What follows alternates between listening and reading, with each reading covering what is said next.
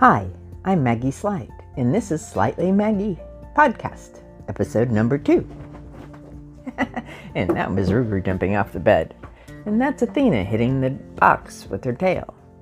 You're going to hear dog noises on this podcast. It's just a fact of life. I have two pitadors, which are Labrador retrievers mixed with pit bulls, and one is chewing a bone right now, and that would be Mr. Ruger Bear. Ahem, Ruger, do you mind leaving the room with that bone, please? Take it out.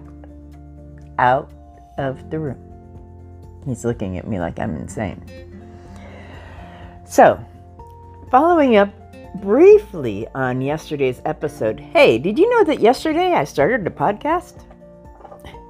And he's continuing with the bone. Ruger, please. Out. Take it out. You can do that. Take it out of the room. Take the bone out of the room or don't chew on the bone. You'd think that would be easy, right?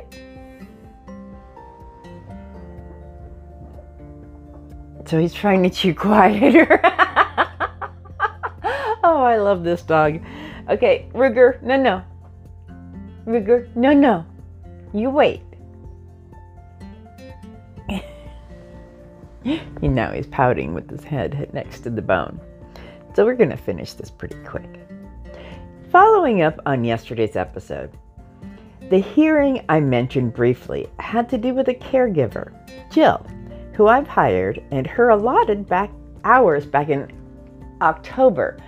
So this had to do with the fact that in April 2020, Governor Inslee issued a proclamation which suspended a requirement for caregivers and other health providers needing to pay their licensing fees because basically they were saying we're not going to have the offices open for you to pay them. And so we're going to allow you to work without payment and since there's going to be a shortage anyway. And and Governor Inslee was clear in the proclamation that he acknowledged the shortage of all health caregivers. So, long story short, I hired my caregiver, Jill, under that order, and when it was remanded without extension, she became unable to work right after she was hired. And it gave me much too short of a notice for any sort of compassion towards the mentally and physically disabled person that I am. I had four days to find a replacement for a caregiver who I spent over a month attempting to find and hire. It was illogical and unkind. When you take into account that I had just been through a week of being confined to my bed with a severe urinary tract infection, if Jill had left me high and dry as she was ordered to do by the state, it would have risked my life in the middle of a pandemic. Hello? So that's why I took it to a hearing. That's why I appealed. I felt the need to, because this has no bearing on me going forward. I, well, except for that I would hope that I would receive more notice. And, and that was basically what I said to the judge. The amount of notice wasn't compassionate, it wasn't appropriate, especially in the middle of the pandemic. So, anyway, I'll probably be awaiting judgment about that for a long time. Who knows? But the facts are that administrative laws and procedures are changed in very, very few ways.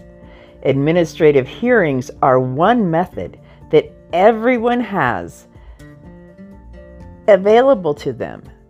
They, they can appear before a judge, even telephonically, as I did on my telephone, as I did yesterday, and state their case. Sometimes we're able to change the way that government programs do things.